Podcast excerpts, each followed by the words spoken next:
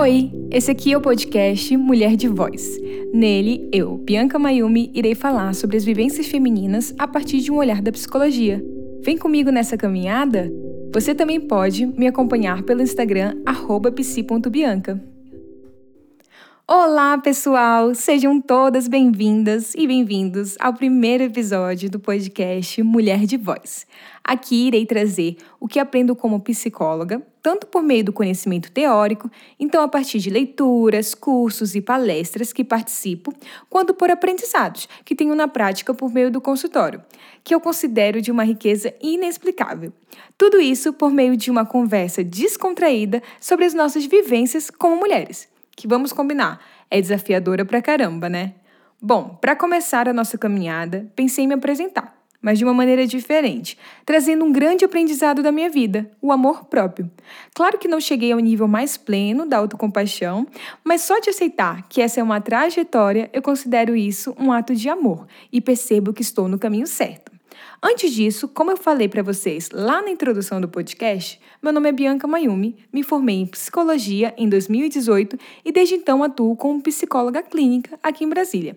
Realizo atendimentos presenciais e online, então tenho a possibilidade de encontrar e compartilhar experiências com os meus clientes daqui de Brasília, de outros estados do Brasil e até de outros países.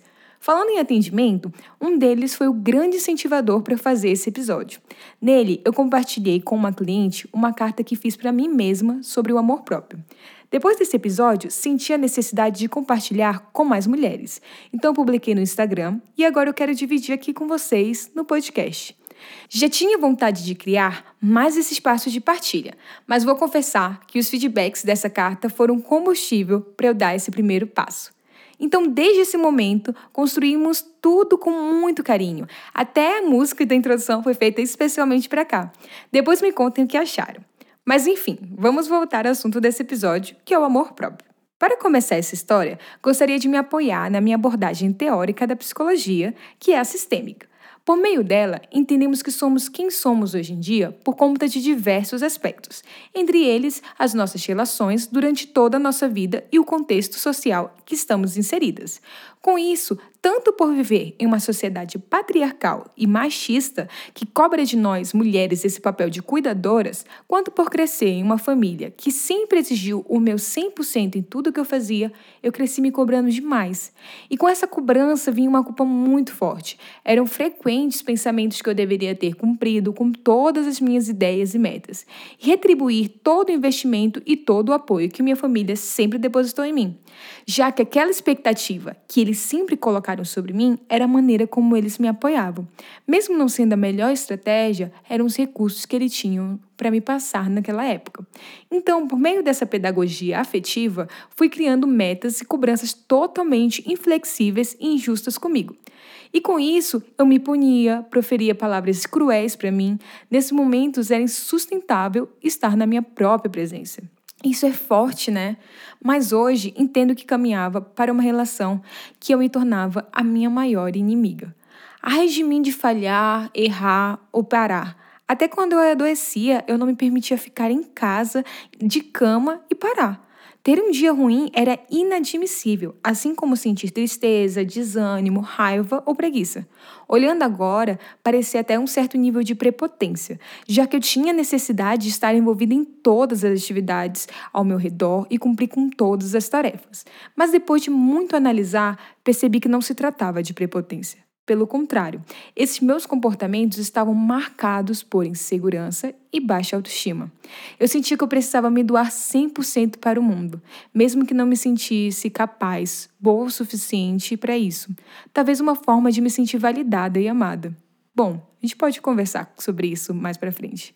Bem, minhas vitórias eram consideradas mais do que minha obrigação. Na verdade, nem consegui reconhecer elas. Então, relacionamentos saudáveis que eu tinha não eram reconhecidos. Conquistas na faculdade e no trabalho, muito menos. E essa falta de amor por mim não só me adoecia, como prejudicava as pessoas ao meu redor. Eu não só me tornava tóxica para mim, como para os outros. Foi quando eu resolvi dar um basta. Cheguei ao meu limite e fui aprendendo que não teria ato de mais resistência e autocompaixão do que levantar bandeira branca para mim mesma. E que não teria nada mais belo do que ser sensível e compreensível, não só com a história e a dor dos outros, mas principalmente com a minha. Venho aceitando minhas falhas, traumas e dores. Dias ruins são possíveis e acontecem, comemorando minhas vitórias, minha trajetória, que antes poderiam ser consideradas por mim pequenas, mas hoje são gigantes, gigantes de significado. Poxa, quando olho todo o processo de idealização e construção do meu consultório, por exemplo, me dá um sentimento quentinho no coração e consigo ver o esforço que eu tive para chegar onde eu estou. Algo que dificilmente eu sentiria anteriormente. Nutri não só perdão nas minhas relações interpessoais, como comigo também, e me permitir abraçar e aceitar genuinamente a minha vulnerabilidade. Tudo isso vem se tornando a minha grande lição de amor próprio. E mais significativo que isso, ao aprender a me amar, entendi a importância de impactar outras mulheres. Interessante, né? Quando eu me cuido, estou mais disposta a cuidar e olhar para o outro, e com mais possibilidades de cumprir com os meus objetivos. É aquela metáfora da máscara de avião. Quando estamos em emergência, primeiro colocamos na gente para assim colocarmos nos outros. No consultório, seja ele virtual ou presencial, acompanho mulheres compartilhando dessa mesma sensação. Não entendendo por qual motivo se relacionam com pessoas tóxicas, por qual motivo não sentem-se felizes e motivadas, por qual motivo não se cuidam mais, se diminuem e se machucam.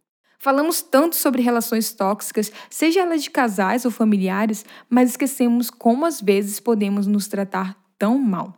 Pensa comigo, se a sua amiga te contasse que o namorado dela fala que ela é incapaz, feia e não chegará a lugar nenhum, provavelmente você acharia isso inadmissível, mas por diversos motivos você não tem pena de falar isso para você mesma. E vamos lá, quem é a pessoa que mais convive com você no cotidiano? Vou dar um tempo para você pensar. Bom, se você respondeu você mesma, Acertou. Din, din. Mas agora falando sério, brincadeiras à parte. Por qual motivo nos tratamos de maneira tão cruel?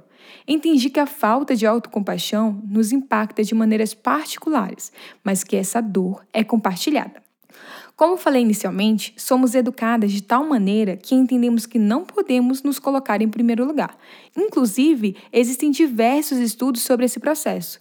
Por isso, caso a gente se coloque em primeiro lugar, somos taxadas de mais, egocêntricas e egoístas. Contudo, precisamos quebrar e romper com esses estigmas, uma vez que eles promovem um sofrimento significativo para todas nós. Tem um estudo britânico, por exemplo, que afirma que 96% das mulheres sentem culpa diariamente. É muito pesado. Por isso, trabalho com as minhas clientes dois aspectos que considero centrais para impactarmos o amor próprio e, consequentemente, esse sofrimento, que são a autopercepção e a autoaceitação. A partir dessa autoaceitação e autopercepção, é possível visitar a sua história com mais carinho e afeto, olhar para quem você é com mais cuidado. E isso não significa aceitar 100% quem você é e tornar-se inerte ao seu contexto pelo contrário, é um olhar atento que possibilitará mudanças. Chega de tantas pessoas apontando o dedo para nossa história. Chega de você mesma fazendo isso também. Não é fácil, mas é possível. Da mesma maneira que conseguimos ler O Pequeno Príncipe agora e aprender coisas totalmente diferentes de quando lemos na infância, podemos rever a nossa história entendê-la de forma mais cuidadosa e autoconsciente. Podemos nos respeitar da mesma forma como respeitamos os outros. A responsabilidade afetiva tão falada hoje em dia deve começar com a gente, para partir para os demais. Espero que essa fala faça sentido para vocês e que possamos aceitar, sem tanta cobrança, a nossa história, respeitando quem nós somos. Essas reflexões foram feitas com muito carinho e respeito por uma mulher de voz. Se você gostou, siga esse podcast. Te espero na próxima.